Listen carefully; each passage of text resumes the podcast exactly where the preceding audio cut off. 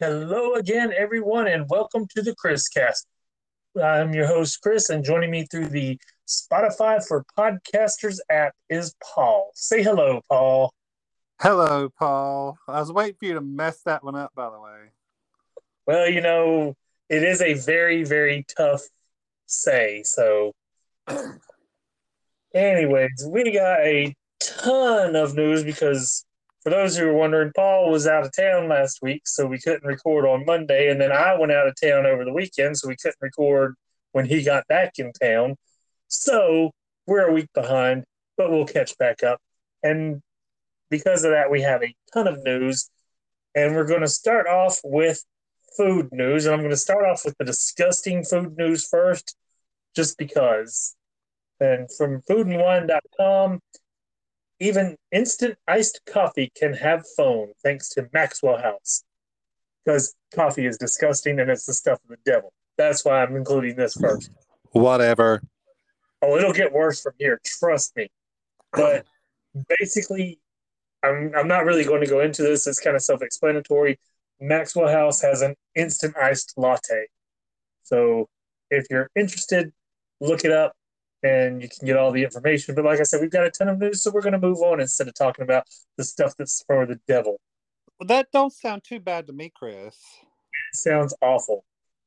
But what what about mustard Skittles? How does that sound to you? Mustard Skittles? Yep. Oh, gross. This is on clickondetroit.com.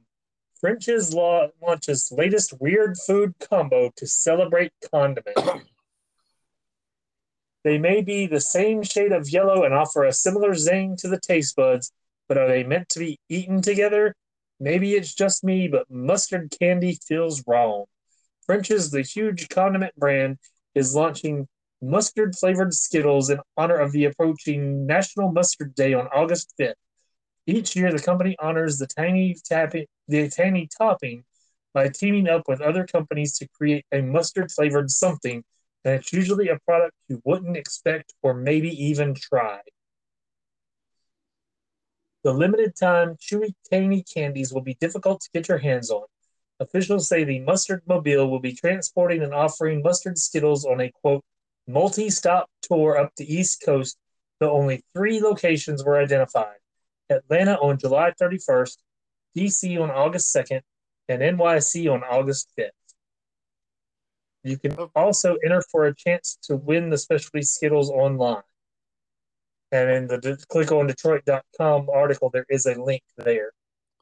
I could understand mustard uh, pretzels or something like that. But mustard Skittles, gross. And I've got another one from McCormick.com. mustard donuts. Celebrate National Mustard Day with an innovative twist on classic glazed donuts. These fluffy cake donuts topped with a sweet, tangy mustard glaze are the perfect way to honor the fan favorite flavor of French's classic yellow mustard. I don't know. That's kind of got me intrigued. A sweet mustard glaze. It almost sounds like a barbecue sauce in a way. Now, give me a piece of it. I will try it, but it does not sound all that thrilling. Is there a picture? There is a picture, and know. there is there's also a recipe online at McCormick.com. I don't know. It doesn't look that bad. It's two cups flour, one cup granulated sugar, two teaspoons baking powder, half a teaspoon McCormick ground cinnamon, quarter teaspoon McCormick ground nutmeg, one teaspoon salt, one cup whole milk, two eggs, four tablespoons unsalted butter melted, two teaspoons McCormick all natural pure vanilla extract. That's the donuts. For the sweet mustard glaze, half a cup of unsalted butter, two and a quarter cups confectioner's sugar, two teaspoons McCormick all natural pure vanilla extract, two tablespoons whole milk, and a quarter cup French's classic yellow mustard. That don't sound half bad. Well, like I said, I won't be making them, But if somebody were to give me one little piece of it to try, I would try it. But I would not want a whole donut because I don't know how well it's going to go. But it sounds like that. Does it say how many donuts that yields? I did not look, and I've already closed it out. Oh, sounds like to me it'd make a crap load of donuts, and I would just want to make enough, like for maybe four or five, just to see. Oh, you can always condense it down. Huh? But Might be something to do. you ready for something that sounds tasty now? Sure. This is from delish.com. Taco Bell is making grilled cheese dipping tacos inspired by birria, I guess, B I R R I A. Their version of birria tacos is bound to be a huge hit. Grilled cheese dipping tacos. The savory tacos are crafted using slow braised shredded beef, another first for Taco Bell, a melted three cheese blend, and a creamy jalapeno sauce. The tacos are then grilled and served with two dips nacho cheese sauce and red sauce. Sounds like diarrhea on a plate. Well, isn't that pretty much everything that Taco Bell has? Pretty much. If you want to clean them out, you know where to go. But next up is from CNN.com. Too much. Burger King's new offering in Thailand has no meat and 20 slices of cheese. Dude, I saw that on the internet, what, last week or something like that? Yeah. No meat and it's just piled full of cheese. Good Lord. Now, personally, that sounds very tasty to me because I love me some cheese. Yeah, but that tall of a sandwich with all that cheese, whatever. It's really not that tall to look at it. I, mean, remember looking at it. That is Like the- disgusting. It's like the There's- shape, it's like the size of a thick burger. There's no way anyone can eat that without having a heart attack after eating that. That would be worse than having triple meat burger with cheese in between each one of them. That's how much fat and uh, saturated fat would be inside that cheese. I don't know. Anything with cheese just sounds very tasty to me. Yeah, but all that is is just a sesame seed bun with cheese. Mmm, tasty. Well, how about you making one of those? You try it and you let me know how you like it. I don't have the money to throw 20 slices of cheese on a burger on a bun, so Well, next time you go to Abley's, grab 20 pieces of cheese. off the thing. they don't have that kind one. of cheese on there. and make you one and see what you think. They don't have cheese slices on the bar. Oh shit. Well, Anyways, moving on from foodmanufacturing.com. Claussen Pickles announces sparkling wine cocktail. An April Fool's prank drew an unexpectedly positive reaction. April Fools. Hello, it's almost August. It's tomorrow's August. Yeah, but they they did it for April Fools and now they're doing it for real. Oh. It Okay. says when Society announced a pickle flavor as their 2022 April Fool's prank, they were surprised by the immediate positive reaction and demand from their fans. As a digitally forward first brand, Spritz Society's fo- Spritz Society's focus is on community-led innovation. And just one year later, Spritz Society and Claussen turned this once prank into a reality for fans of both brands. The result is a refreshing, crisp, pickle flavored sparkling wine cocktail launching in time for summer barbecues and pool parties. That sounds good. Spritz Society sparkling wine cocktails feature real white wine and natural fruit flavors and have now been crafted with pickle perfection.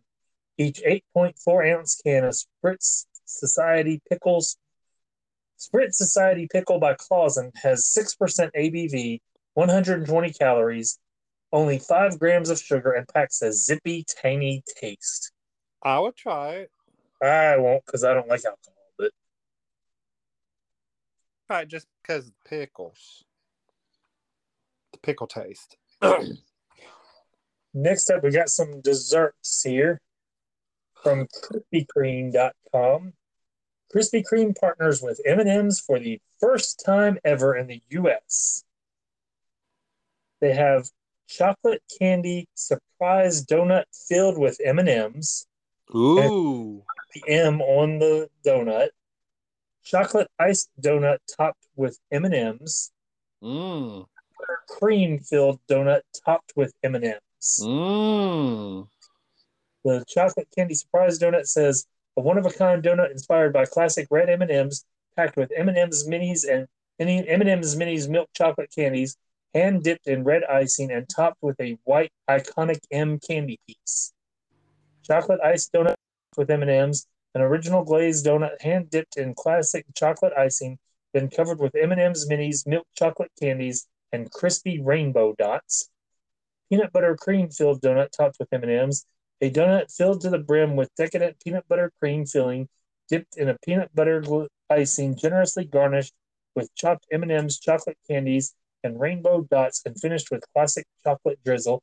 And the one I missed because of where it was, mini chocolate ice donut topped with M&Ms, an M&M, a mini original glazed donut hand dipped in classic chocolate icing, then covered with M&M's minis, milk chocolate candies, and a crisp and crispy rainbow dots. When is this coming out? Uh, I think they're already out. Fans can get zero delivery July 17th through 20th for any M&M's collection order placed online or via Krispy Kreme app. So I would say they're already out. Ooh, might have to stop by there tomorrow on the way into work because there's a Krispy Kreme right there at my work. But the the mini donut, it in the picture you can't really tell that it's a mini. Is the mini the the red M and M? That's the Oh. regular. The mini is the one the regular one. Okay, it does look a little smaller. I mean, you really have to look at it to tell that it's a different size, I, I was bet you could only. which is probably what they're trying to count the donut it hole. looks like um there would be so much sugar involved. I bet you could only eat one. Uh, I don't even know if you could get through one, because with all that on there. All that chocolate and sweetness, and plus, I don't know. Uh, but yeah, they, they came out as of July 17th, so they are available now. Next up is from ChewBoom.com. Hostess introduces new Ding Dongs X Twinkies mashups. That's right, they have put a Ding Dong and a Twinkie together in one treat. Are you a fan of Ding Dongs or Twinkies?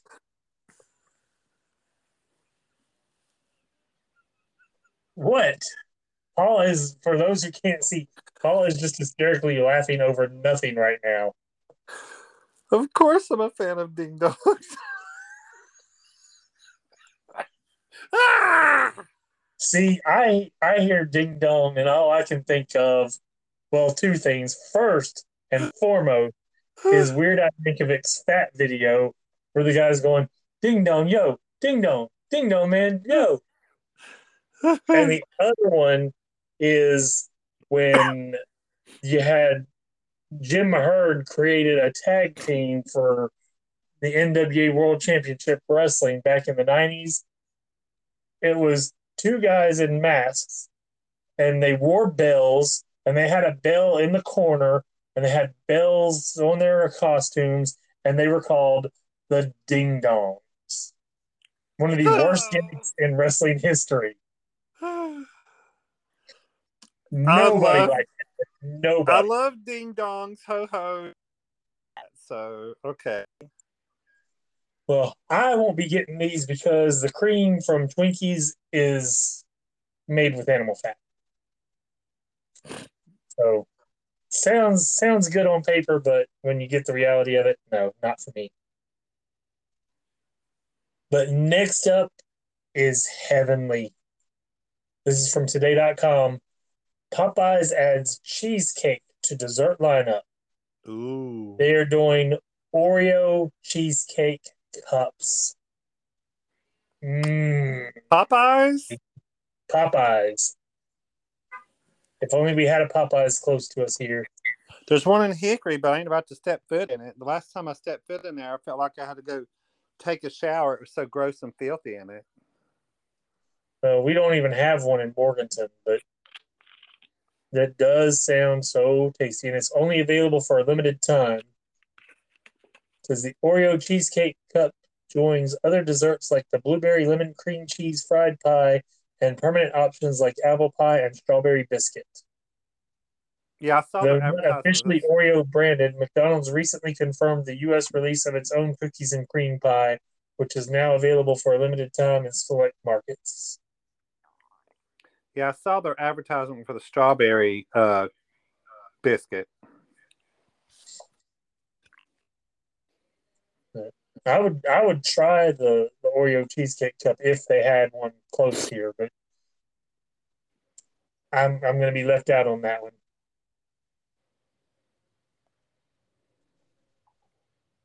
Next up is food related. I've got two food related stories, but aren't actually food. First up is from dairyfoods.com. Dove ice cream teams with Mean Studios for sustainable clothing line. First That's paragraph says influenced by the brand's Dove Bar vanilla ice cream with milk chocolate, Dove Bar raspberry sorbet with dark chocolate. The limited edition line comes in a decadent cerulean blue and a vibrant magenta, along with rich dark chocolate inspired brown. Because you know, who doesn't want to wear ice cream clothes? Yeah, that's a bit much for me. And then from trendhunter.com, the Nails Inc. X Froot Loops collection smells sweet and fruity. That's right. You can get Froot Loops scented nail polish. Okay. Because who doesn't want that as well? Do you know how many girls will probably be chewing their nails at that point? Well, how many people just sniffing their nails? It's Do like I- you have all these toxic things that they tell you not to sniff, and then they make you sniff them. Like markers, they made scented markers. Now they're making scented nail polish. It's like, yeah, let's let's go ahead and smell those. It's, it'll be all right. It's just No, toxic materials I'm you're good. breathing in. I'm good. Yep. But that's it for food related stuff that I have. Did you have anything? Uh, nothing food related. No. Well, I did want to say I tried the Kit Kat cereal, and it's good, but it's it leaves like a, a film when you eat it in your mouth, and I didn't really care for that. And it's not the greatest flavor in the world, so yeah, it's it's good, and you'll want to eat the whole box and not throw it away. But I don't know that I will buy it again. Hmm. But moving on to entertainment, this is from salon.com. Misprint of Taylor Swift record containing demonic music freaks out fan. Have you seen this? No. It's apparently a vinyl album, and the woman said she's not getting rid of it, even though it's a misprint. And I can't blame her. I would keep the thing too, just because it'd be really cool to have that album. Does it have a picture? It's the new album. It that's all. There's a video here, but there's there's no picture. Well, what kind of says- misprint's on it? Well, here I'm going to read it. It says, "At first, I thought that maybe he put a secret message in the vinyl because it started talking, and I was like, okay, this is weird, but it's not unlike Taylor," said Rachel in a quote obtained from Insider.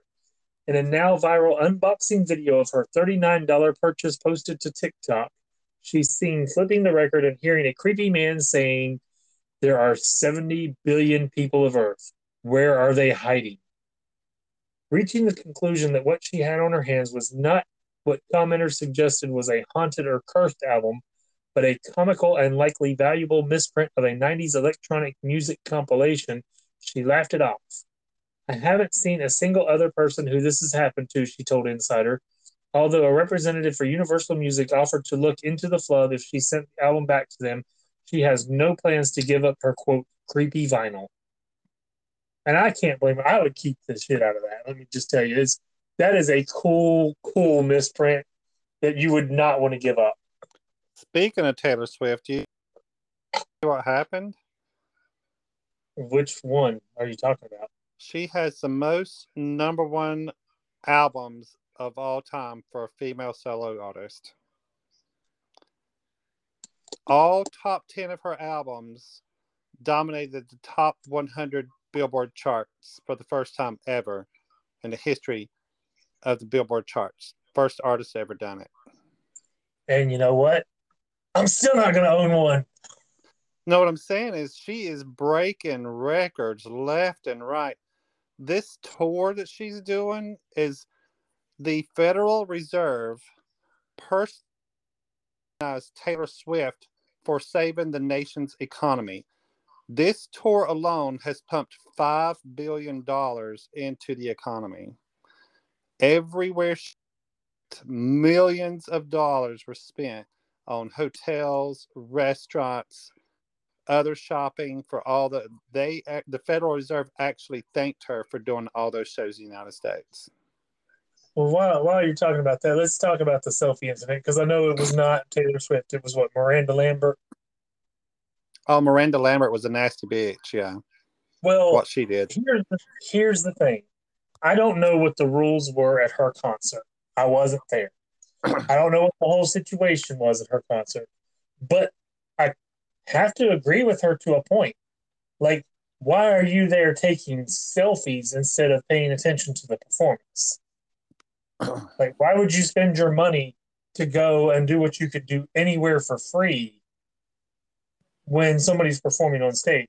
Also, what I'm saying about the rules is most of the concerts I've attended in my life were no flash photography, no pictures being taken. GalaxyCon that I went to over the weekend, they didn't want you taking pictures of the celebrities unless you bought the the selfie. so, you know, it's I can't really say that I can fault Miranda Lambert completely. If the rules were you're not allowed to take pictures, then you're not allowed to take pictures, and they should have been ejected. She was completely right if that was her rule if there was no rule against taking pictures, then you have an issue. But again, why would you be there? It's kind of like you go to the Phantom of the Opera and you stand up in the crowd and start taking selfies. You know? Do you know how many TikToks I've seen of fans posting videos with Taylor Swift at Taylor Swift concerts? Good God again, if you're there for the performance, be there for the performance. And did you see where Seattle registered a 2.3 magnitude earthquake from the two nights that that Taylor Swift performed? No. Nope. She called her concert caused an, two two nights of earthquakes. Each time a song started, the seismic graph went to 2.3 magnitude each night. Well, it, sounds more like they caused no, they called it an earthquake. You look at the article, they called it an earthquake. Uh, it still sounds more like tremors because earthquakes are actually the earth moving. Tremors, I could see. Well, the article clearly says earthquake. Fuss with the fuss with the people who wrote the articles, not me. But um, I will give me their names and I will call them right now. But the woman is, I would say, in five years, there's no stopping Taylor Swift. No stopping her at all. Nothing. Nothing can stop that woman. But but by the same token, eventually that bubble's gonna burst. Well, someone will come in and move them all. Jackson's dead, and his estate is still making billions every year. I mean, yeah, but since you brought him up, he was filing bankruptcy before his death. Oh, I know. His death boosted his sales. Oh yeah. So it's like John Denver, Tupac, and, and Notorious B.I.G. Their deaths or supposed deaths boosted their music sales and such. But anyway, like I said, there is no stopping that woman. I don't see how or what's going to bring her down. But, it'll, it'll happen eventually. It's like all all acts. Eventually, people will lose interest, and she won't be as big. And I'm I'm not wishing this on her by any stretch of the imagination. It's just that's the way things go because there's always a new thing that comes along that replaces the old. Like Elvis well, is clearly dwindling towards look, the end. look how long Madonna's been doing this. She hasn't really Yeah, but- shrank in fan But base. her career is not what it was. No, it's not. But she's still No, I mean- big. She's still talked about. She is still acknowledged. She is still a powerhouse 40 years after her first album came out, which, by the way, this past week was the 40th anniversary I of her first album. I saw her um her announcement on Instagram for that. And then she also posted about how her children were with her when she, when she fell ill and how it changed her perspective and made her appreciate her family more. So if, if you haven't seen that, I, I suggest go to Madonna's social media pages and read what she wrote because it was a really touching little thing that she wrote there. Well, we're getting back to, you know, she's she's still a megastar no matter what. So Well, it's like Michael Jackson, if he were still alive, would still be a megastar, but would he have any money? Yeah, I mean, I'm not taking away from them. I'm just saying that eventually somebody comes along and replaces them because it's the new thing and tastes change and all that. That's one thing that's helped Madonna is she can change with the times and work with current artists. So it kind of boosts her there. But just hypothetically, how do you think a duet with Taylor Swift and Madonna would go over? I think it'd be awesome. like it's not unheard of because Madonna has worked with a ton of huge names. I think her and Madonna, if they come out with like a duet on an album, or like a, you know, how pop and dancey their albums are, I think it'd be a hit. As long as Madonna doesn't try to French kiss her. Hey, got headlines. So, okay, what else we talk about? Well, moving on, I got two stories for Ryan Reynolds Fubo TV. First up, this is from cordcutters.com or cordcuttersnews.com. Ryan Reynolds Bikers Biker Mice from Mars show for Fubu Fubo leads obscure nostalgia revival wave. So basically it says Biker Mice from Mars is a pretty deep cut for any kid who grew up in the 90s, yet Deadpool himself, Ryan Reynolds, is leading an effort to revive the relatively obscure cartoon for streaming service Fubo. Biker Mars from Mars is not the only thing they're doing, though. They have also announced new ALF projects. Hey, while I'm thinking about it, I need to talk about this before I forget it. Um, on the new Deadpool movie coming out, did you read where Jean Grey and the Scarlet Witch is going to have an epic fight scene in it? I have not, so I don't know if that's true or not. Well, I read about it. So Where did um, you read about it, though? That's the question. it was on Instagram. Okay, again, take it with a grain of salt. I have not seen any legitimate reports of I'll it yet uh, I'll send it over to you after a while. because you know a lot of things can be fake today. So I'm I'm not saying that it's not could- real. I'm just saying I'm just saying, it's Jean Grey and the Scarlet Witch. Good lord, that would be like the battle to end all battles. But anyways, this is also from cordcutters.com or cordcuttersnews.com. The says, "Do you miss the classic Alf show? Good news today. Fubo, Ryan Reynolds, and Shout Studios announced a deal to produce more original Alf content. This deal will also include an Alf marathon of the classic 1980s show on the new Maximum Effort channel starting Jul- Saturday, July 29th. Finally, fans of the show will now have some new content to enjoy as they rewatch the original 80s classic. So I don't know if you can get the maximum effort channel anywhere but Fubo, and I don't know if you have if Fubo has a free or if they, you have to pay for it or what. But I would definitely be I'm definitely going to be checking this out to see.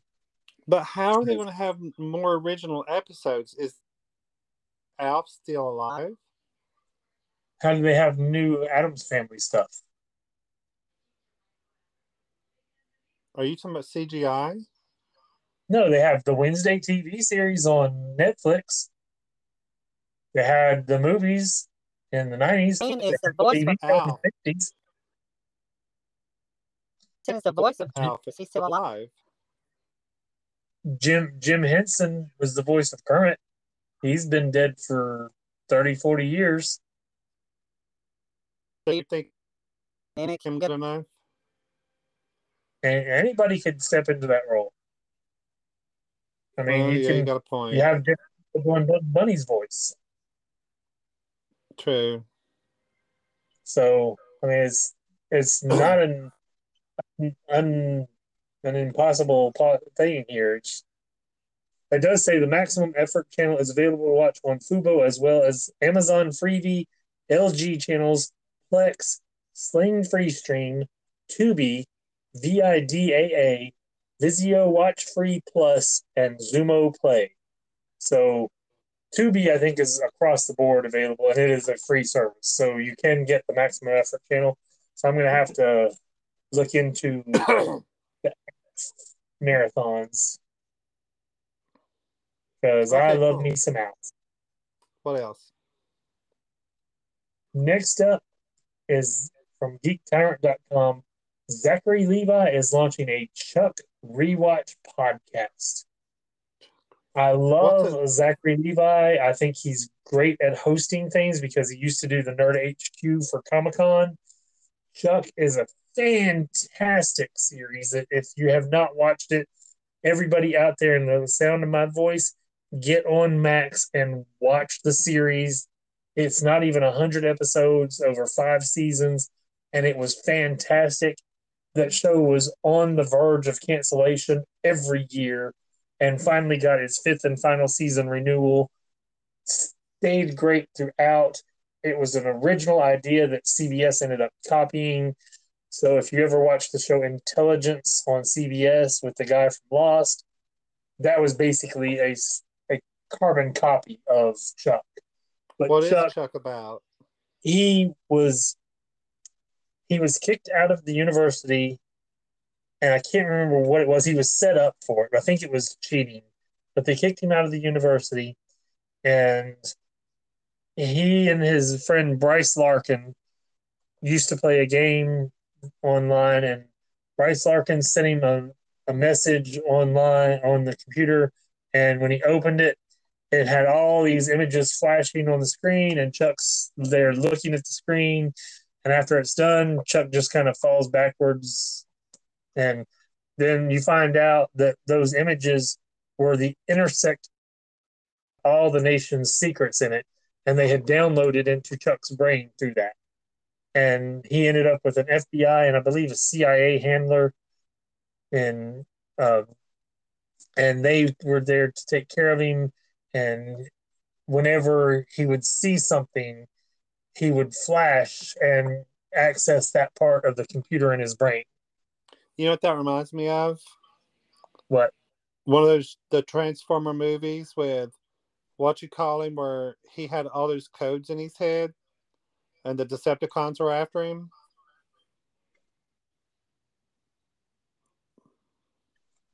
I really don't remember which one it was But And- you know what I'm talking about, right? I think so but it's it, I was not overly thrilled with most of the Transformers movies so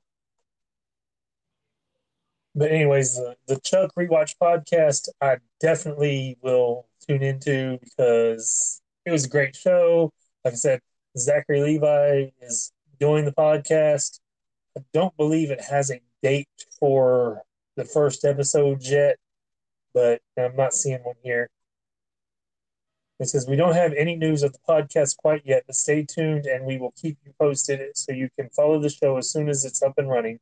For now, you can always rewatch Chuck on Prime, which is I don't know if they're still on Prime, but it is on Max. So it used to be on Prime, I know. But anyways, watch Chuck. It is a fantastic show. And then finally, DC announced a couple of animated films that are coming, both of which sound like they are going to be epic releases. They are going to do an animated Watchmen movie, and they are going to do an animated version of Crisis on Infinite Earths. Now, CW did a fantastic job on Crisis on Infinite Earths. I don't know how the animated version is going to be, and I'm hoping it's more than one part because it's such a huge story.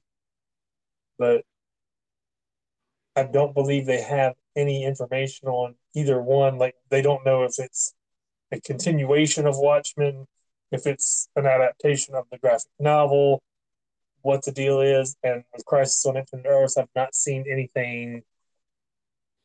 It just says, as revealed at San Diego Comic Con, two of the planned animated DC movies for 2024 are Crisis on Infinite Earths and Watchmen. This is from Gizmodo.com. Neither of which need much introduction. The former from Marv Wolfman and the late George Perez, whose one year anniversary of the passing was back in May, is practically functions is practically functions as the definitive multiverse story for two big for the big two comics.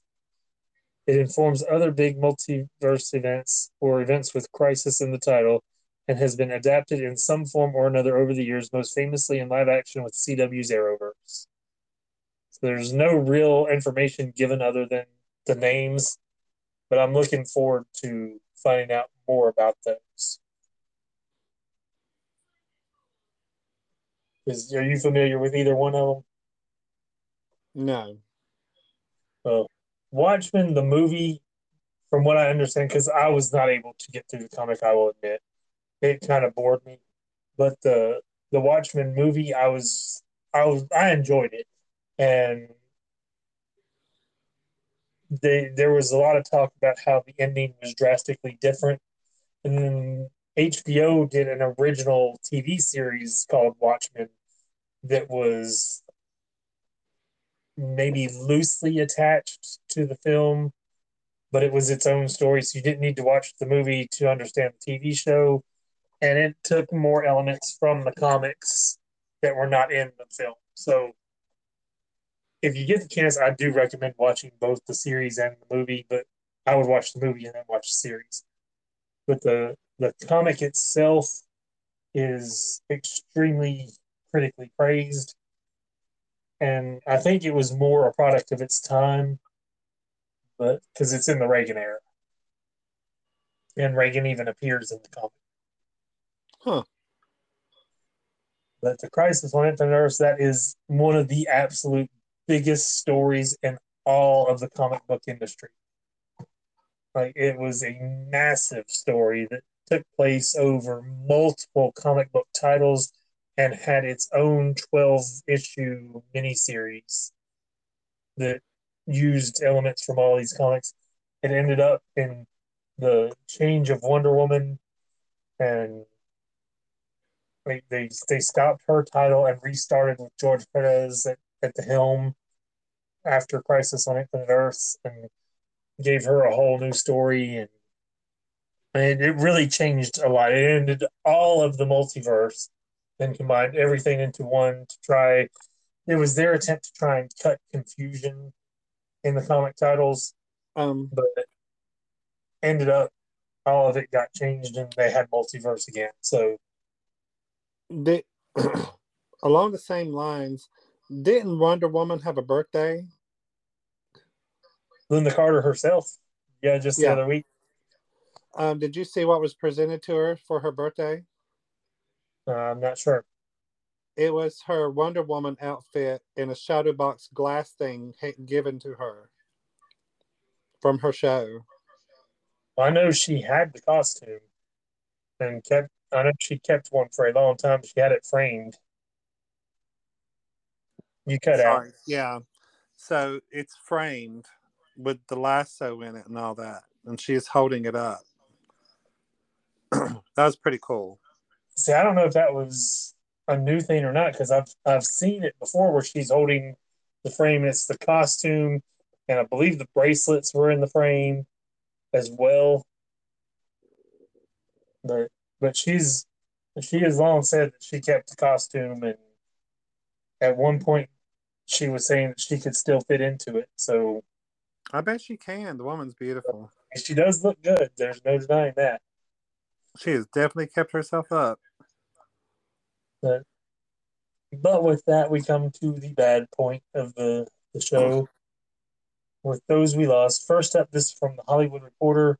Stu Silver screenwriter for Throw Mama from the Train, dies at 76. And surely you saw Throw Mama from the Train. Yes. But it's, it was July 18th at Highland Hospital in Rochester due to complications from prostate cancer. Next up is from ET Online. Bo Goldman, Oscar winning One Flew Over the Cuckoo's Nest co writer, dead at 90. No cause of death had been disclosed at the time of this article. From the Hollywood Reporter, Randy Fullmer, the Disney animator and master guitar maker, dies at 73. He worked on films including Who Framed Roger Rabbit, Beauty and the Beast, and The Lion King. And as the founder of Wind Guitars, he crafted hundreds of unique, much desired instruments. Said it was following a long battle with cancer. Next up is also from the Hollywood Reporter. Robert Lieberman, director of Fire in the Sky and D3 The Mighty Ducks, which I think that's wrong. I think it was D2 The Mighty Ducks, dies at 75. He received more than two dozen Clio Awards and the inaugural DGA Award for commercials and helmed episodes of 30 something, The X Files, and Dexter. Says he also was after a long battle with cancer. Mm. So, cancer is the running theme for the show this week, it seems. Next up is from KIRO7.com. WWE wrestler Mike Mantaur Halac dies. He was 55. Who was he? He was not around long, and Jim Cornette has often said that he thinks he was put in as his manager as kind of a rib on Cornette but he was I mean his career in WWE was probably about six weeks long. No Oh. joke. But it was just he it was a gimmick. He was half man, half minotaur. And, Oh. I don't remember that. and like I said, it was it was not a very long run, but because it was such a gimmick, a lot of wrestling fans do remember him. And I'm not seeing the cause of death. Not saying that it's not in here, but I'm just not seeing it as I'm skimming through. Here it is. Halac's daughter Demi said her father died peacefully in his sleep, but didn't say how he died. He had talked about being diagnosed with type 2 diabetes in the past. Sounds like they're keeping it private. Do what? Sounds like they're keeping it private. Yeah, but it's, it sounds possible related to diabetes. Could be. which I mean, I've as a CNA, I've seen some some extreme diabetes cases, and quite honestly, I would not survive if I had that extreme diabetes. So I I understand how hard it is for anybody with diabetes without even having it, just from seeing that, because I know I have no willpower, and I I know I would I would die from it if I were at that point. Next up is from BBC.com. One of three deaths announced today alone as we're recording. Wrestling Adrian Street, flamboyant legend, dies at age 82. He had recently undergone brain surgery, according to the article. But he was one of the original wrestlers portrayed as gay in the ring. I'm not real familiar with his wrestling career because he was in the territories that I was not aware of at the time. So basically, the only information I had from Adrian Street was seeing him in the wrestling magazines in the 80s. But he was a very well known wrestler in his territories. Next up is from TheGuardian.com. Sinead O'Connor dies aged 56. And of course, That was a really sad one because she just posted a TikTok not even days before she died. Um, it was from inside of her apartment and it showed her with her guitar in her hand. And she's sitting there, kind of like, you know, playing a few chords and talking about her tiny apartment. And she took the camera and spun it around. And it was a tiny apartment um, that she was living in. Um, uh, well, a flat she was living in, and um, she said, "Overlook my shitty apartment." That's what she said. She said, "I haven't cleaned up or picked up in a while." She said, but she said, "I wanted to share a few chords with you what I've been working on." So apparently, she was working on something, but um, but the cause of her death says she died of mental illness. So well, I was reading this and it sounded suicide. yeah, The Irish singer's death came 18 months after her 17 year old son Shane died after leaving a hospital while on suicide watch. So she had um, she was dealing with some demons, and I, and I feel so sorry for anybody who's dealing with that. No, I do we hope knew that people- had issues back in the 90s when she ripped up the picture of the Pope and said, fight the real enemy,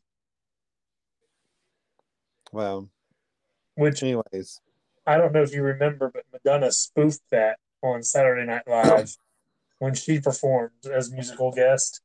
And she held up a picture of Joey Buttafuoco and said, fight the real enemy, and then ripped it up. I don't remember that. It was, it was during the Erotica album.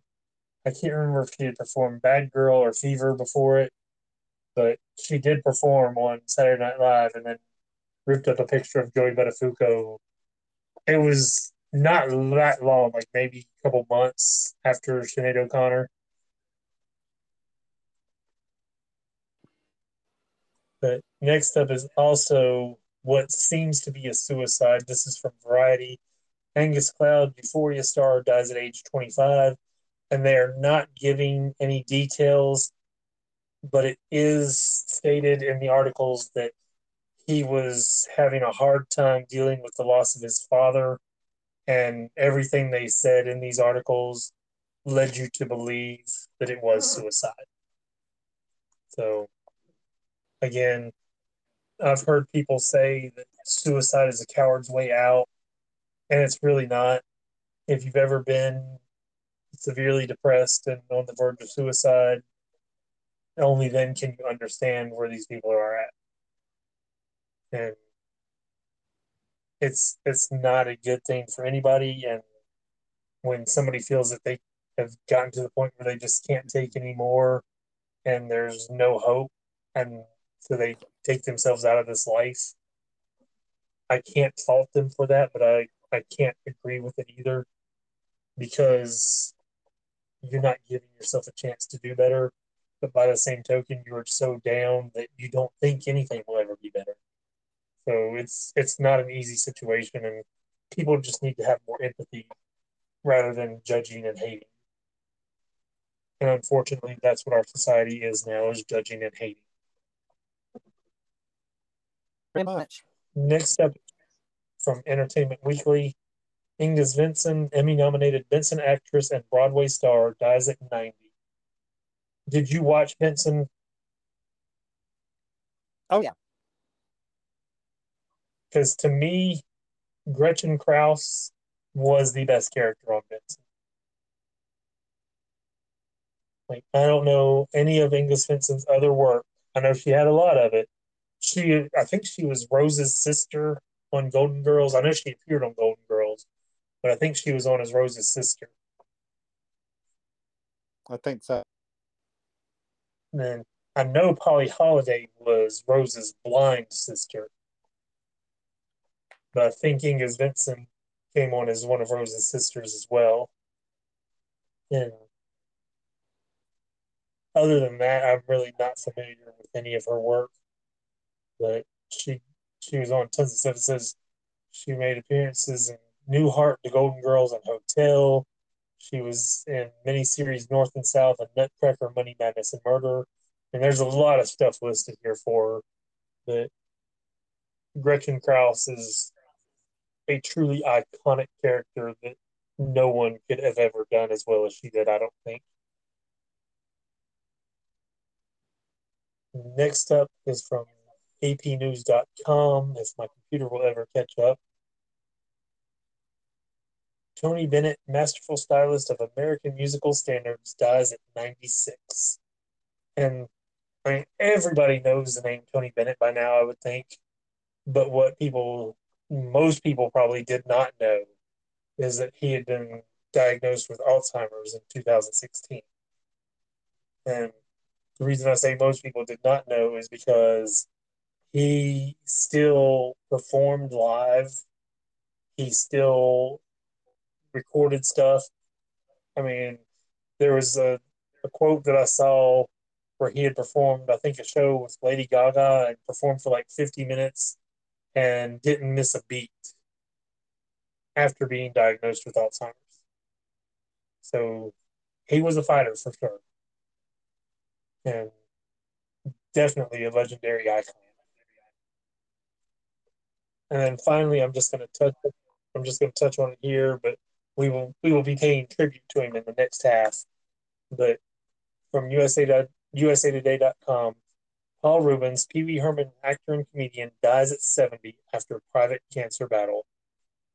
And like I said, we will go into it more in the tribute in the second half. But the one thing, and it's a scandal that has plagued him since it happened. And unfortunately, that was the case. But, you know, he was caught in an adult theater and he was doing really nothing wrong outside of where he was doing it. And he wasn't engaging in any illegal activities as far as like pedophilia. He wasn't forcing himself on anybody. He was doing himself basically. And, and it became a huge scandal and unfortunately hurt his career for a long time. I think Buffy the Vampire Slayer was kind of his saving grace. But, but I mean, his Pee Wee Herman, iconic. Like, you you can't help but know Pee Wee Herman. And like I said, we will talk more about his his performances coming up. But he kept the battle of, his cancer private, and unfortunately, he lost that battle. And that brings us to the end of the first half. I did not. was a state That was supposed to be passed.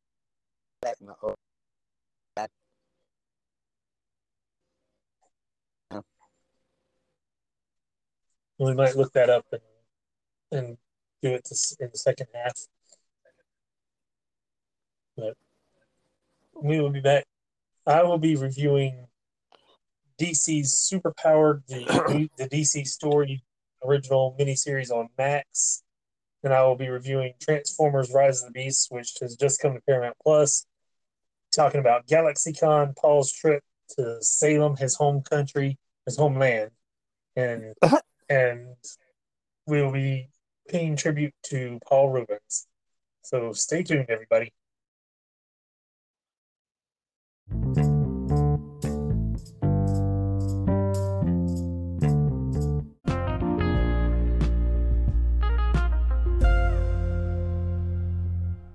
And with that, we'll just move on because I think we've got everything out of the top 10 there. Um, first up, I'll go ahead and do my review of Transformers Rise of the Beasts to get it out of the way. IMDb has it 6.1 out of 10 with 62,000 reviews. Rotten Tomatoes tomato meter with 223 reviews at 52%. Over 5,000 verified ratings on the audience score has it 91. This would be, to me, the second best of the Transformers movies, the best being Bumblebee. Because Bumblebee was a really, really good movie. This the story is stronger, the effects are better. You can actually pick out what's what in the fight scenes easier than you could in the first movie. Because you know, in the first film, when they started battling, you couldn't really tell them apart. It looks Now- like just a bunch of metal meshed together, swirling around. Yeah. now they've got the color in there and you can clearly tell who's who they introduced some new characters i'm pretty sure this is taking from the beast wars line which i never did really follow but they have a gorilla and they have a, a I believe a cheetah was in there and they had a, a giant phoenix and so they have the beasts in there this time but it was I mean, it was a really good story. I would definitely watch it again. Like I said, to me, it's the second best of the Transformers movies so far. They're finally figuring out how to do the movies, if you ask me. This one also is flashback. It goes back to 1994, so it's after the Bumblebee movie, but before the original films. And I kind of have an issue with that, introducing the Beast Wars Transformers that came along so much later. But as far as the film goes, there are issues with it, and there are things that don't quite make sense. But overall, it was a really good film. I, I really enjoyed it. The action's good, the story's good, the effects are great. So they, they did a good job with this one, if you ask me. I, I follow the voice of Optimus Prime, the dude who does it, on TikTok. It was just his birthday Friday, and then he was at GalaxyCon in Raleigh on Saturday and Sunday. That's awesome. I did not get his autograph, even though I wanted to, because one, the cost, two, the lines. It was him and Frank Welker there. Frank Welker was the voice of Megatron and others in the Transformers series. More famously, Frank Welker was Fred on Scooby Doo. I didn't know that. Yes. So the voice for Megatron and for Fred is that dude. Yep. Wow. And that that's a good segue into the oh the Transformers Rise of the Beast is available on Paramount Plus with a subscription now for those who want to watch it. And I do highly recommend it if you're a Transformers fan. But that puts us into we'll just go ahead and talk about GalaxyCon since we're there. It was a great time. We watched the news in Raleigh on Saturday night, and they said it was a record setting turnout. They sold out, I know, Friday and Saturday. Thursday, they did not sell out. Sunday, I don't know if they actually sold out or not. I never heard the final tally on it.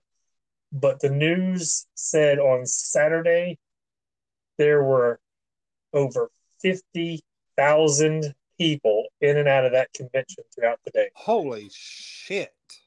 It was massive.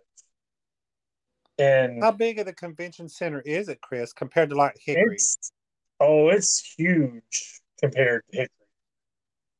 And I mean, you're still the you get.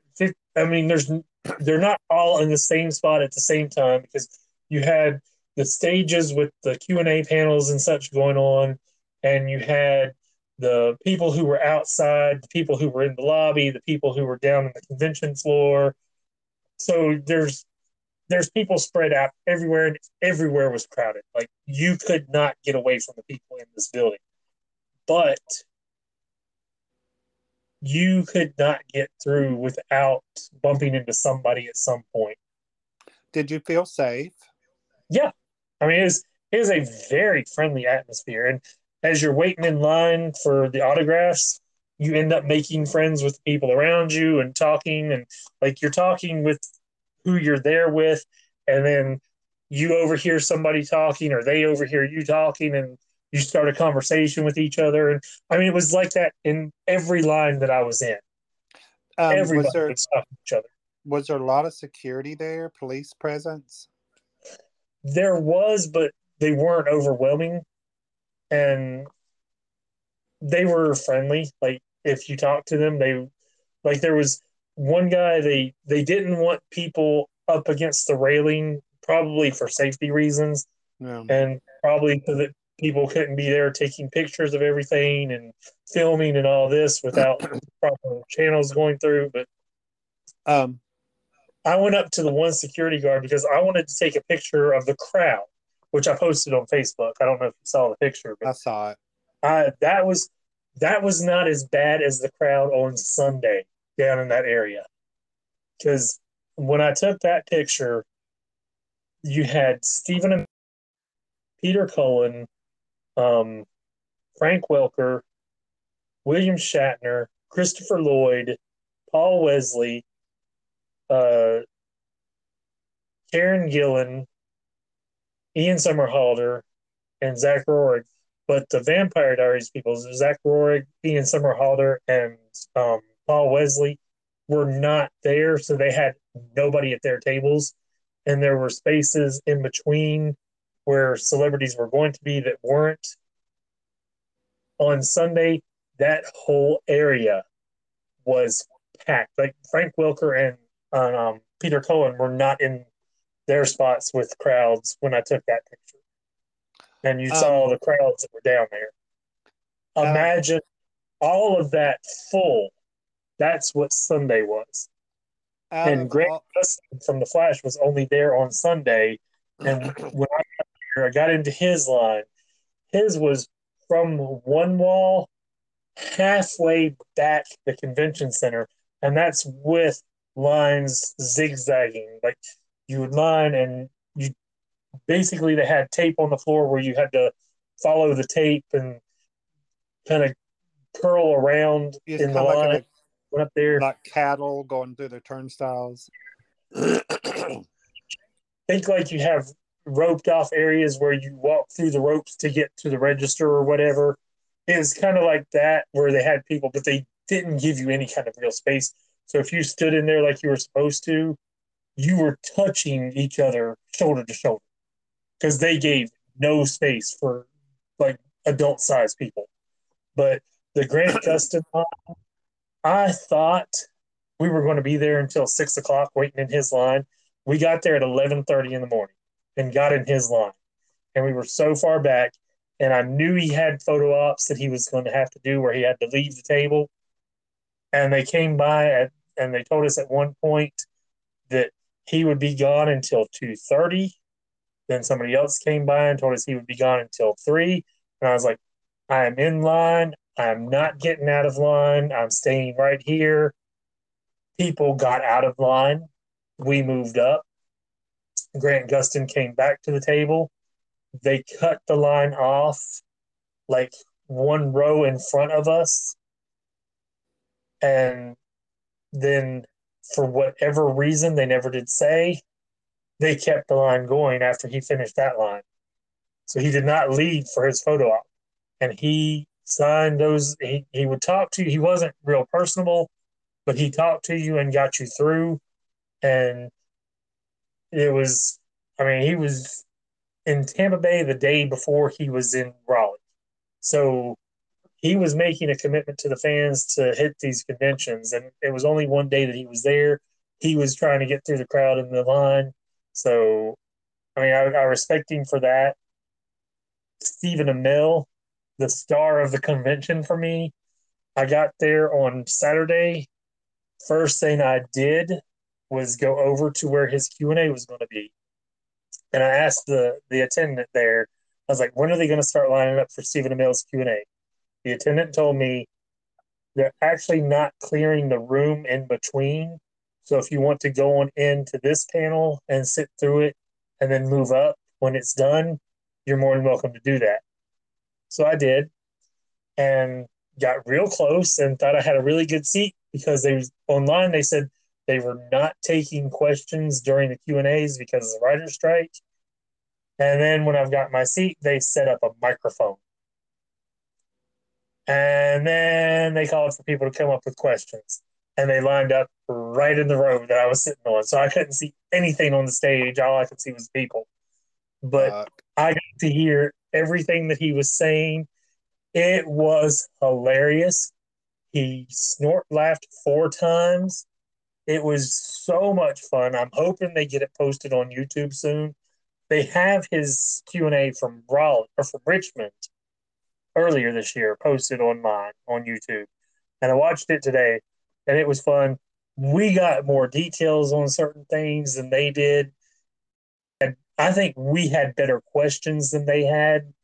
And I mean, it was just so much fun. Then I, I was literally up to him, like getting ready to get his autograph. And he told me he had to go to the bathroom. So he took a break right as I got up there. And then he came back and he, he looked at me and he went, Hi. And I just kind of melted because, you know, he's my other husband. I love him terribly.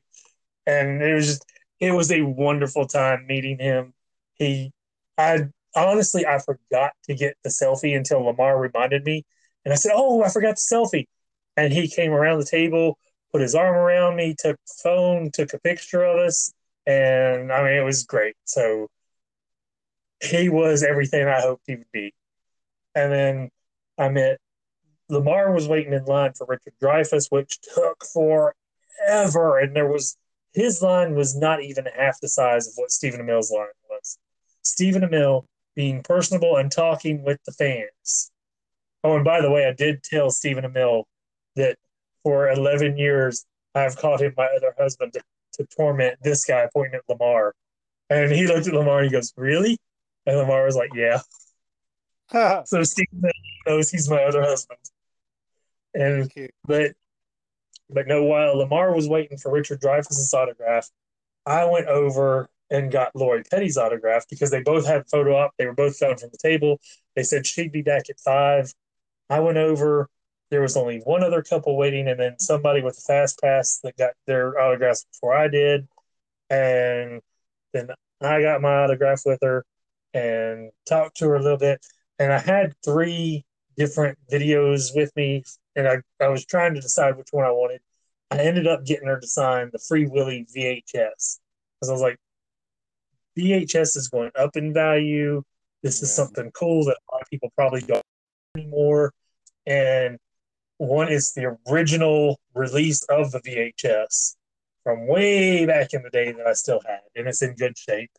And so now it's got her signature on it to me. And you know, she was Livewire on Superman the animated series. She was Kit Keller in A League of Their Own. She was in In the Army Now. She was in Tank Girl. She was in Gotham, the TV series. I mean, so many great performances she has done. And I loved every minute of being with her.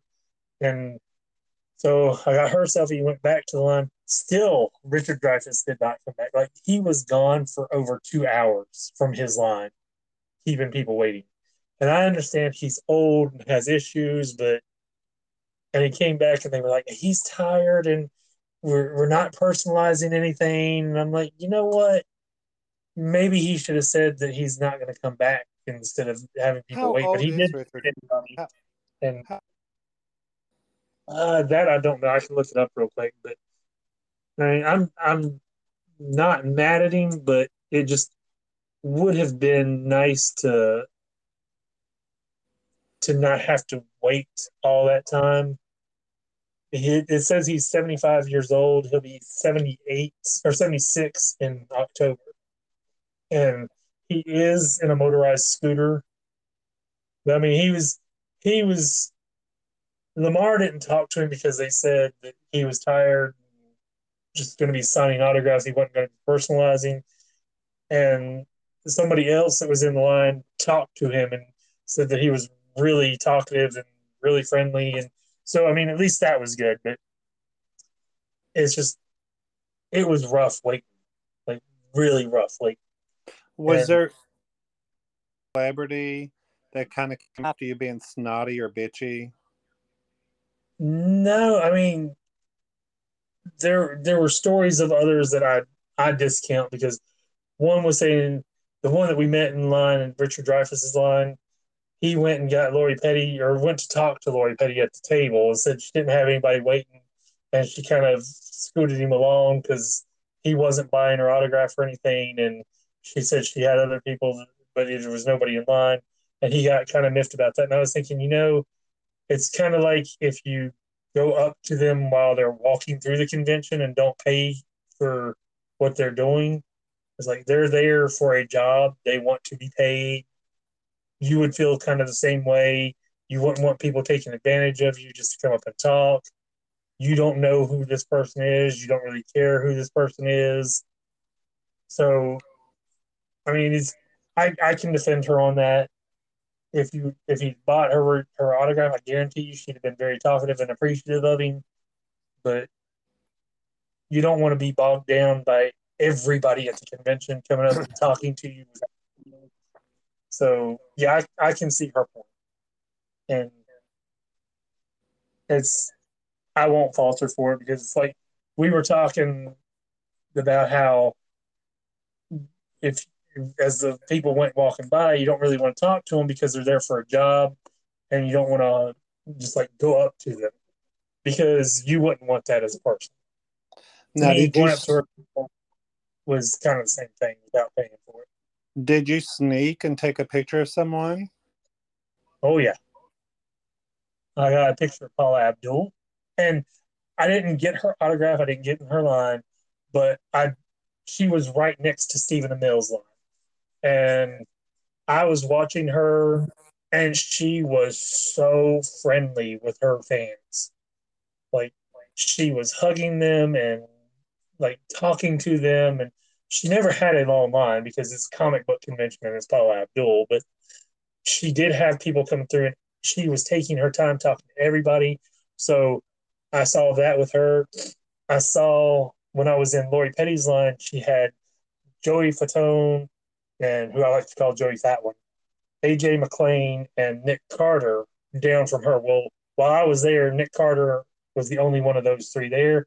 And I was watching him and he was very personable with the fans, like hugging them, talking to them, and really respectful for them.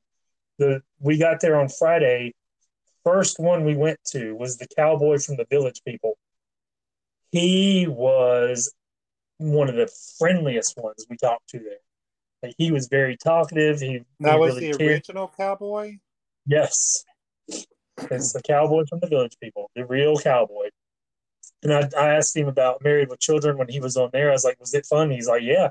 I mean, he didn't talk a lot about it, but I mean, I don't remember a whole lot. I just remember that the cast was performing as the village people, and Marcy had the village people's YMCA single, and that was all they had.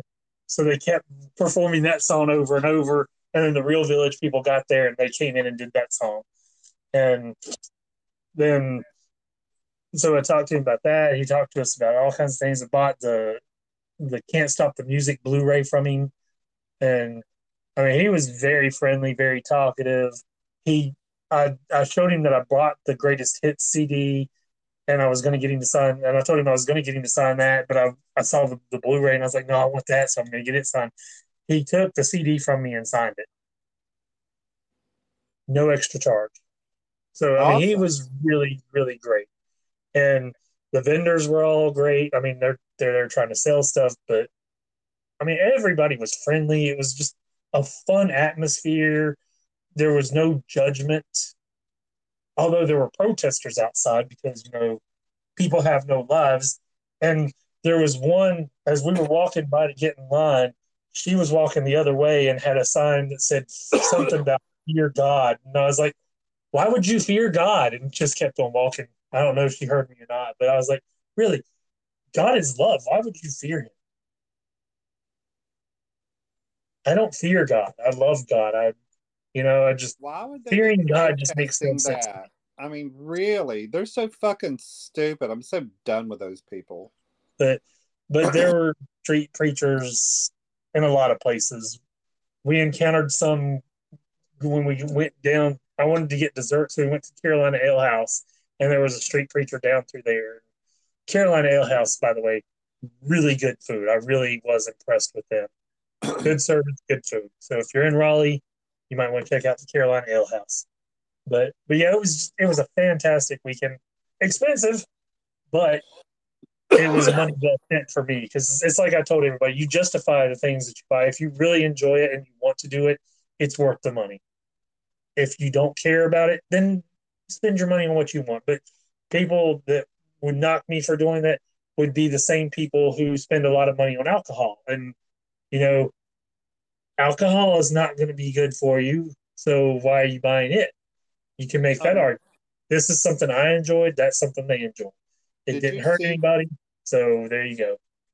Did you see where there's like a horror con coming to like it's Con Yeah, Concord or sent that to you. It's Nightmare Huh? Weekend, and it's Nightmare Weekend from the same company as Nightmare is doing Nightmare Weekend. I think in Richmond. No, this is coming to Concord and Cornelia or Cornelius. Uh, I haven't seen The- that one. the dude who plays Pin, the original Pinhead's going to be there. Doug Bradley. Several, several actors from um, Nightmare, Nightmare on Elm Street is going to be there. Um, I so know it- Nightmare Weekend has Tony Todd and some of the cast of E.T. Yeah, so if if you get the chance, I highly recommend going to GalaxyCon. It was a fantastic event, and I, I wish I could have done more Q and A's. But the after Stephen Amell, the room was so hot, and I'd sat in there for almost two hours because you know we sat through the anime that we didn't care about at the beginning, and then waited for Stephen Amell, and he was in there for fifty minutes. But if they ever get the picture posted online, they did a group photo after the Stephen Amell Q and A. I am smack dab right behind Stephen Amell in that picture. So I made sure to make myself seen behind Stephen Amell because you know it's a creepy stalker vibe kind of thing. and he's going to say, "Can you like, got out from behind me?" No, but, but he he was fantastic, and you know, like I said, it, when they finally get that Q and A posted on on YouTube, watch it. It's the language is not clean, but it was a fantastic Q and A. Loved every minute of what I saw of it, and like I said, the they did the Transformers Q and A after that with Peter Cullen and Frank Welker, and I really really wanted to be in there for that but I was just so hot and miserable at the end of Stephen Amell's that, and it was worth it to be there for Stephen Amell, but it was just so hot and miserable in there that I could not stay for another. So I went and got in Stephen Amell's line, and it was all hot and sweaty. But anyways, I, I highly recommend the convention experience if you enjoy it. It's the celebrities. I mean, you're paying for them, so they're going to be good to you, but it, it's great and and the, the people there like I've never had a bad experience at a con. And all the cons that I've gone to, they've been really friendly and really, really welcoming. So if if you've never tried it, try it. But your trip to see them. The motherland. Oh, shut up. I ended up going back to Salem. In fact, it was a year ago to the week that I was there, which is kind of uncanny. So while I was there, I ended up seeing some things that I didn't see the last time. I got to go inside some houses. Um, Nathaniel Hawthorne, um, famous author who lived in Salem, he actually um, wrote The House of Seven Gables, which the House of Seven Gables is located there in Salem. And I actually got to tour the house. The house was built in the 1660s, and that house is amazing. To be that old, I mean, a lot of the original structure still there. They show us all the original um, rafters, how why it's called the House of Seven Gables. Um, went through all the You cut out. Last thing I heard was went through all the history. went through all the history and everyone that's lived there throughout the centuries. Inside the roof of one of the gables, and we got to see how the house was put together. It was put wooden pegs, and it's still standing from the 1600s. So there was a woman there. Her husband's a builder, and this is exactly what she said.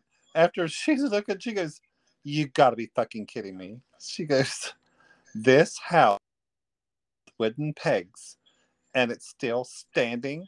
And she took pictures of it. And she said, I'm gonna have my husband to go back to wooden pegs. She said, There's no way in today's modern structures that's being built is gonna last. four to 500 years, like this house has. She said, We've got to make our houses better. oh, but yeah, there's um hidden passageways we got to go through inside the House of Seven Gables. It was so cool visiting that.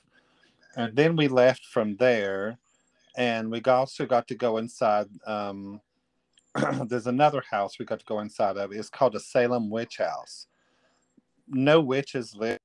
It's just called the Witch House because of the judge that pres- the, over the um, hearings of all the accused witches it was his house. The it was the judge's house, and we got to tour it and go through it, and it was really cool seeing that. And it was built in the 1600s as well, and um, went in and out of all sorts of kind of witch shops, and I mean everywhere in Salem is nothing but witch stores, witch shops.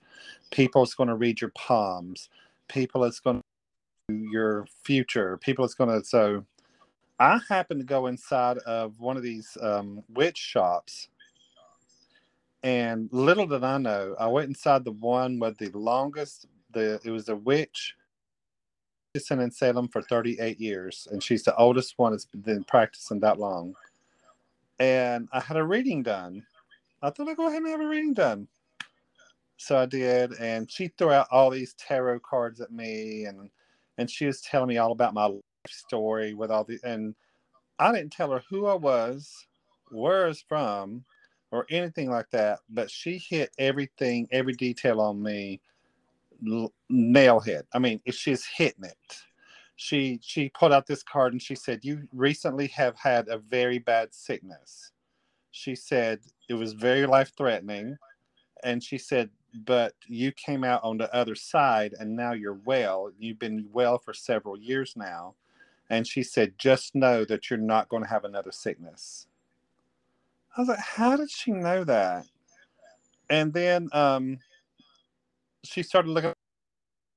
She said, "Oh yes," she said, "Right here's your lifeline." She's taking her fingers all over my palms. She said, "You're going to live a very long time according to this." And she said, and it was just friggin' cool. I was with her for 15 minutes. It was cool. Um, then I've ate some awesome food while I was there. And also, while I was there, we went over into Boston. You ever been to Boston, Chris? No, I've not been. Like, New York City is the only place I've really spent time. But Boston really was going on. Boston is full of rich history, just like Salem is. Boston is only 20 minutes from Salem. I did not close they were. And I actually got to go inside Paul Revere's house while in Boston it's located in Little Italy, and the house is tiny. It was only six dollars to go through, and it's two rooms downstairs, two rooms upstairs. That was it. And also, all of these houses we went to, including in Salem, these massive fireplaces throughout the whole house. They had to keep it warm, you know, and I also cooked with the fireplaces. So that's how they heated the house and cooked. But um, got some awesome food while in Little Italy. Got to see where you know you know Sam Sam Adams, the beer beer guy. Yeah. He's actually a real person, which I did not know that, and he yeah. is buried in Boston. I got to see the longest. Con- I got to see the oldest pub in the United States, and it's in operation in Boston. I got to see where there's another pub like a it was kind of like the um, the the Flatiron Building in New York, except it's on a much smaller scale, and it was a pub. And one of the locals was walking around, walking us around, and telling us about this. And he's she's told us that Benjamin Franklin, George Washington, and several other heads of, heads of state and all that bar, and they would talk about, you know, plans that they had for the states of what's going on. They were planning inside this bar right here. I said, You freaking no. She said, In fact, their their names is carved into the walls. They carved their names from uh, from back so many years ago. It's amazing. Right. But back to what you were saying, wasn't Samuel Adams a Revolutionary War figure? I don't know. I haven't read up on him, but he's yeah, very there. along with Benjamin Franklin's parents. because I I've always remembered it says he's founding father of the United States on Google. Um, was an American statesman, political philosopher, and a founding father of the U.S. So I would say he was probably a Revolutionary War figure.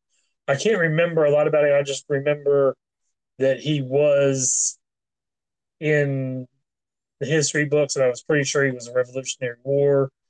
And I knew that the the beer company had been named after him. Yeah, Like he didn't found the beer company. yeah. So and then from there, well, before we went to Boston, we went over to Fall River, Massachusetts, and that's where the Lizzie Borden house is located. And if you know anything about the Lizzie Borden case, it's one of the oldest mysteries, murder mysteries, in the States. Did she do it? And Did there's not- been some really good stories. Like Alfred Hitchcock TV show did an episode that was Lizzie Borden. And of course Christina Ricci did on Lifetime the Lizzie Borden took an axe, I think is what it was called. hmm And then she did the Lizzie Borden Chronicles, the series. I believe it was on Lifetime. I think it's now on Netflix. And I've not watched the series, but the movie was really good. And I mean, it's It's I've super, long known about the story.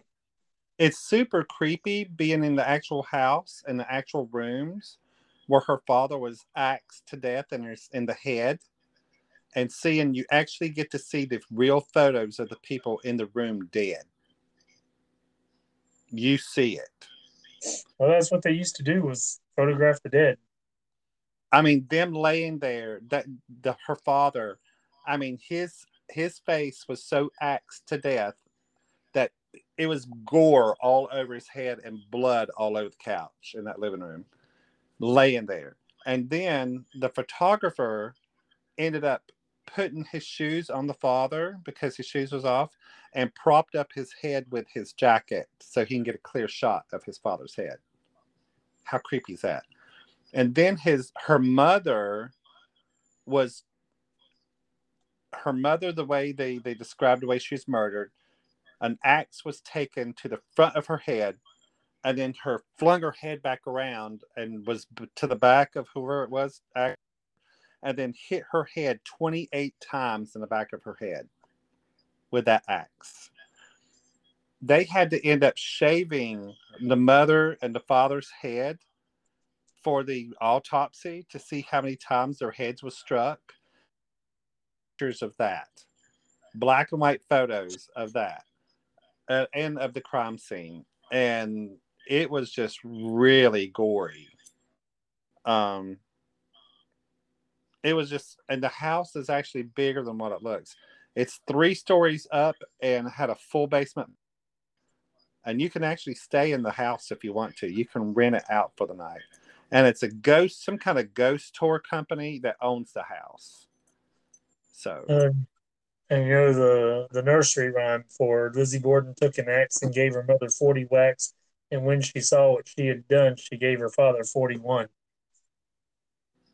that's wild. But yeah, I've the Lizzie Borden story has long been something that I have in, been interested in, like learning about. You'll like this, Chris. When she died, when Lizzie Borden died, she never did go to the um, jail for anything. She was publicly found guilty by the public. Yes, but when she died, she left thirty thousand dollars to the there in Fall River, and for the kid for the kitty cats. And when you go to, to adopt a kitty cat there, it's called um, Libby's kit, um, uh, Lizzie's Kitties, Lizzie Borden's Kitties, and they say that there there's enough money still escrowed in that account where it's still helping the cats of the Humane Society there. and Because back then, thirty thousand dollars would be like today would be like two hundred and some thousand dollars in today's money. That's how much money she left them. but yeah, I, I I've always enjoyed Lizzie's Lizzie stories, and you see some like the the one with Christina Ricci gives you very reasonable doubt to her guilt. Like you really don't think she did it after seeing that, but then the Alfred Hitchcock version that was on, I, I think it was like the first season of Alfred Hitchcock Present. it was very clearly they believed she was guilty. So is there was a maid that lived inside the house. She knew everything coming and going. She just kept her mouth shut. After the murders happened, she disappeared and she was gone for five years. And then they found her on a ranch in Texas. She bought a Texas with her money. Where did she get that money from? They think that Lizzie Borden paid her off to get out of there and to keep her mouth shut. And you know what? The maid never said a word about it. She kept her mouth shut. Even, you know, some people have deathbed chronicles. She didn't have one. She kept, that maid kept her mouth shut about everything. Well, well, the the Lizzie Borden with Christina Ricci talks about another murder that happened while Lizzie Borden was in custody. And I don't know if it was fabricated for the film. I don't know if it was real, but it was the same kind of circumstances, which is why I say the the movie with Christina Ricci pretty much tells you they don't find her guilty. There was no other murder committed inside the house other than those two. Not murders? in the house. It was somewhere like not far away. Now but there the was circumstances were identical. Now what it was was next door. There was a mother that drowned her kids in a cistern in the basement. She killed her children. Now, ended up, they don't know if the husband had a fit of rage and killed his wife when he got home when she he found out what she did. Cut her throat so deeply that it severed all her ligaments in her neck. Now if it was a pair they said if this was a suicide it would not go that deep. It would just be enough to cut the veins and that would be it and then they, you would bleed out and die. But this was so forceful that it cut all her ligaments in her neck. So they think the husband killed her in a fit of rage after he found out that she killed that she drowned the two children in the cistern in the basement. And they're Yes, saying that was that was not the one because the one in the, the movie it was an axe murder. it then during the tour of the house no one mentioned anything about another axe murder. It must have been made, made up. There's no no That's what- other axe I don't no know because murder was it mentioned. wasn't like I think it was a town or two over, but it was the same circumstances according to that movie. but right there the only deaths was those two children next to the Lizzie Borden house. And they say that those two children haunt the Lizzie Borden or two other spirits. It's one of the it's um according to it's one of the top 10 location most haunted locations in the United States, the Lizzie Borden house is. Yeah, I've, I've seen it on some of the shows, but but anyways, we need to move along because we still got a couple things to cover here, real quick. Okay.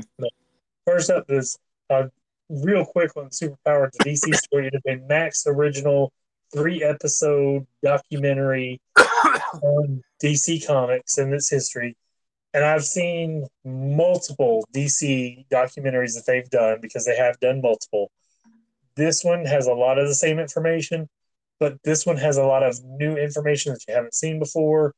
Of course, they discuss the TV shows, they discuss the original, like how this the company got off the ground, about acquiring other companies, and I mean, just it really does give a broader picture, which it's still DC positive, so they don't sell, show all the the negativity that went through the years, but it's done by Greg Berlanti, who was producer and and creative force behind the Arrowverse shows, and um, he did Titans. I believe he did Doom, Doom Patrol with his production company on Max.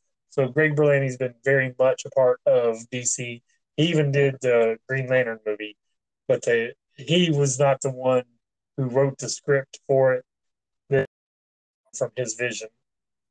But his, he has a long history with DC Comics, and it was I thought really well done, and I highly recommend it. Lynda Carter has an interview in it. Uh, Gal Gadot has an interview in it. They talk about Christopher Reeve Superman. There's George Reeves Superman, all that stuff. The the whole Frank Wertham trials that they did against the comics industry, which brought about the Comics Code Authority. Really good history of it. If you don't know the history of DC, this is a really good version. Probably the best of their documentaries they've done. So I IGN has it six out of ten. IMDb with 202 reviews has it 7.1 out of 10. And on Rotten Tomatoes, eight reviews on the tomato meter put it 75%, fewer than 50 ratings on the audience score, but it is at 100%. So I'm not lying when I say this is a well done documentary. And if you're wanting to know about DC, this is probably the best source to go to to learn about it. And with that, we'll move on to the the tribute to Pee Wee Herman. I do have an, an article pulled up by from comicbook.com. It's where to watch Paul Reubens Pee Wee Herman movies online. It also talks about his others. Um, Big Adventure is not available through any service, but you can rent it to watch. Big Top Pee Wee, it says it's streaming on Paramount Plus, Amazon Prime, Fubo TV, and MGM Plus. Plus, you can rent it. Pee Wee's Big Holiday, which I don't think I ever watched that one, is available on Netflix and Netflix Basic with ads. Pee Wee's Playhouse is available for free with a library card via Apple TV Plus, Android TV, Fire TV, and Roku. His movies that they have listed here 1986's Flight of the Navigator is streaming on Disney Plus. Uh, his cameo in Batman Returns as Penguin's father is on Max. Uh, the Buffy the Vampire Slayer, the film, is streaming on Max. The Nightmare Before Christmas is streaming on Disney Plus. Matilda is available to.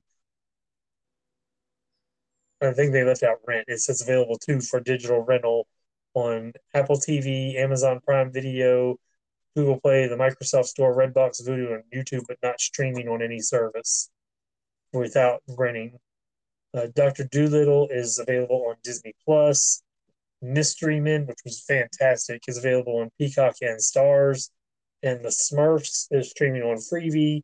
The Smurfs 2 is streaming on Netflix. And I did not realize he was actually in the Smurfs movies from 2011 2013, but he was the voice of Jokey, Jokey Smurf. I didn't know that. Yeah, I, I had no clue. But of all of his stuff, what would be your favorite Paul Reubens performance? Whenever I first started working at Hickory Park Furniture Galleries, where I'm working at right now for 20 some years, we had a children's gallery when I first started working there, and we had Chairry in our gallery. And that was just so super cool to have Chairry in our gallery. It was this giant animated looking chair with the eyes and all that on it, the hands, and you could sit down in it and have your picture made. And one corner of the showroom was painted up like Pee Wee Place Pee Wee's Playhouse. Sitting there, kids loved that, and I would sit and I'd be like, you know, I would- we would also do the secret word of the day. The the day is is, you know, uh, table. And so we would do that for the sales associate. And anytime someone said table, we would scream and go, "Ah!" And we literally would do that in the showroom. It was so much fun. Oh my God, it was so much fun. So, um, uh, I would say just the original Pee Wee's Playhouse, um, watching those episodes and seeing Chairry and knowing we had Chairry in our showroom. Eventually, we ended up selling Chairry off our floor because uh, it ended up go- going into a little bit of disrepair from all the people sitting in it and what have you. And it was just, we actually had it. One of the furniture companies there in Hickory made Chairry for us. It was not available for the public to buy, as in to order it for their house, but they made it specifically for our children's gallery to put in there. And that was so much fun having Chairry in there. So it, it was cool. And I'm wondering, is the original Chairry in the Smithsonian? Do you know? I've I've been to Smithsonian several times, and I can't remember if I saw it or not. I, It seems like that would be one to have. Let's see, where is Chairry from Pee Wee's Playhouse now?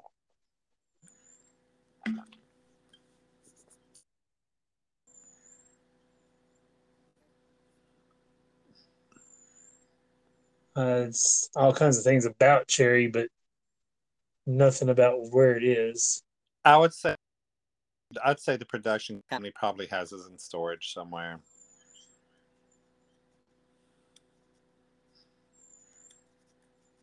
I I mean, that would be a perfect for the Smithsonian, I would think.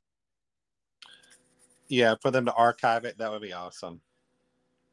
Let's see if the if this peeweefandom.com has anything about where it's at. Now I've seen the the chair from Frasier Crane's show. You know, his father's Barcalounger recliners in there. Well, Carroll O'Connor's chair from All in the Families in there too, It's in there. I've seen it. and Fonzie Um, jacket, Liz and uh, Jackie O's clothing is in there. Yep. Michael Jackson's fedora. There's just tons of stuff in there. Yeah, I'm not seeing anything about where it's stored currently. So I would say probably the TV production company has it in storage, archiving Or- it. Reason. Or it was one of those things that got destroyed. I mean, that's possible too. But our Chairry was awesome. I mean, it was Chairry. It was like big and you know, it was just a fun chair. We had it in there, and it, and it, like I said, from all the people sitting in it, the kids being in it, and it just kind of fallen into disrepair. You know, started getting a little bit of staining on it from shoes and stuff. Being honest, we just decided to sell it off the floor. So someone bought it. I don't know who bought it, but they got them a Chairry. Yeah. So what would so you're saying the Pee Wee's Playhouse would be your favorite? I remember watching the Pee Wee's Playhouse. That would be my favorite. Would be the shows. I actually watched them and they were cute. See, of his performances, I would have to go with Buffy the Vampire Slayer. Would you believe I've never watched an episode of Buffy the Vampire uh, Slayer? And he wasn't in the series; he was in the movie. Oh, okay. And unfortunately, it stars Kristy Swanson, who is an idiot Trump supporter. And I mean, she is an idiot. She stereotypical supporter of disgraced former guy. But I mean, it, the the film itself was really good, and Pee Wee Herman was, or Paul Reubens was one of the the vampires in it. He got staked in the heart, and he ends up dying all through the credits, which was great. Like it, it runs the credits, and it comes back and hits him dying still, and it was great. But that would be my favorite performance from him. But of course, I grew up with Pee Wee's Playhouse on Saturday morning. Uh, It's I know I saw Pee Wee's Big Adventure because Kill 'em Large Marge sent you. In my mind, it was hard for me to imagine him being 70. It was hard to, to imagine what. Him being 70 years old. Yeah. And I mean, he had some great stuff. And if you think back, he was he was on in the eighties. Yeah, but what I'm think what I'm saying is, in my mind, it's like one of those forever young in my mind. You know what I'm saying? Yeah. So Oh, and something else that doesn't get mentioned is he appeared on Cyndi Lauper's True Colors album. I didn't know that. Yeah, it was the song 911 and after the song you hear the the phone ringing and it's pee-wee herman doing a recorded like a recorded message for the phone saying all operators are busy. Something about if this is an emergency please hang up and dial o for operator or something like that. It's been a long time since i've listened to it. But it's it's paul reubens on her cd um, cassette whatever but it was it was after the song 911 it went into pee-wee herman and he does the laugh and everything You know, he was such an icon back for doing Pee Wee's Playhouse and uh, doing that character for Pee Wee and developing that character.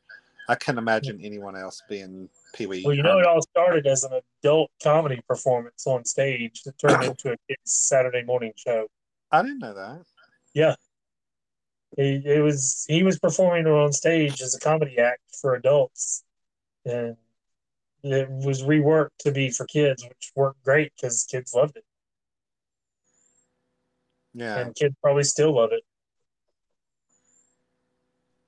But yeah i just i hate that he was battling cancer. And i saw some other things about his private life which i'm going to leave private but it just it's it's sad the way his life ended and it's sad that he's not here anymore and you know even with the the whole scandal he he came back with because of buffy and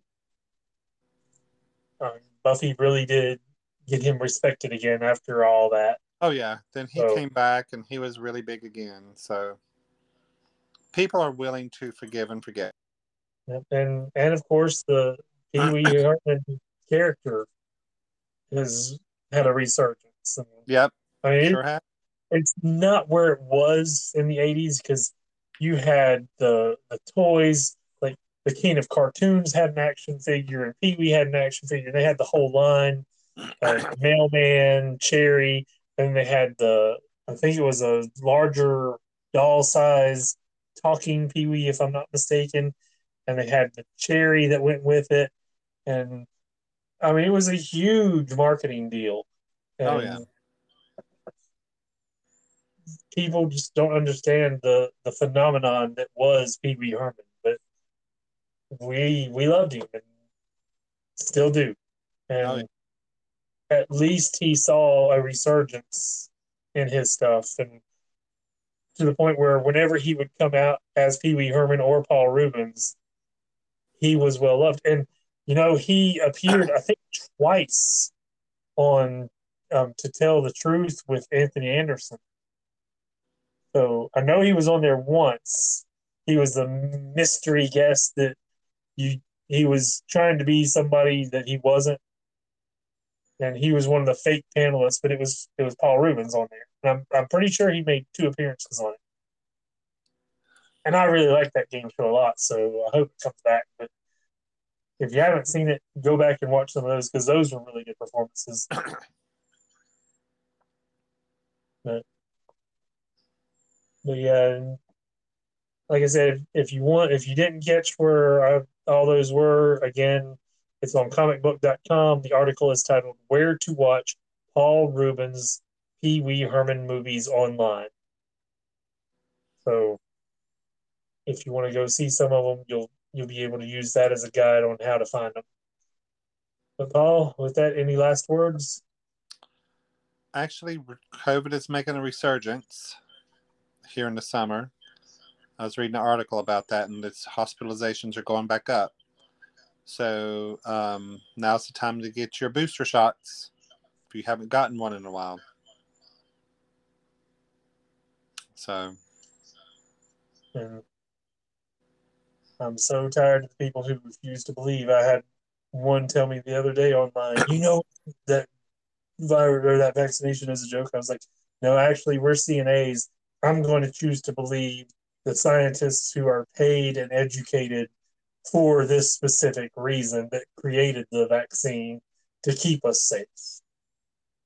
And you know, I, I had the vaccine just days before I was exposed to COVID the second time I got COVID. Which is why it didn't prevent me from getting it, but it did prevent me from getting any kind of real symptoms for it. So, yes, the vaccine does work, whether you want to believe it or not. It works because everybody who listens to the show remembers how bad I was the first time around. Second time around was nothing. Yeah, I remember. I think I'm um, after I get over this chest cold crap, I'm going to schedule for me another booster shot. Um, mine was in November. I'm still going to wait a little bit before I get another one, but but I, I will continue to get the booster as long as it's an issue because I'll it's probably not get- I'll probably get mine towards the just in time for fall and winter, so I'll do mine then. Well, I want to keep mine as far separate from the flu vaccination as possible, but uh, it's about time for that again. Flu so- shots are usually in October, aren't they? yeah, that's when I get mine. Yeah. Because by the end of October, we have to have it for the job. Yeah. All right. But with that, I do believe we're done. So we'll be back on in a week with another show and then back to our bi weekly schedule as schedule should be back to normal somewhat. So until then, goodbye, everybody. Bye bye.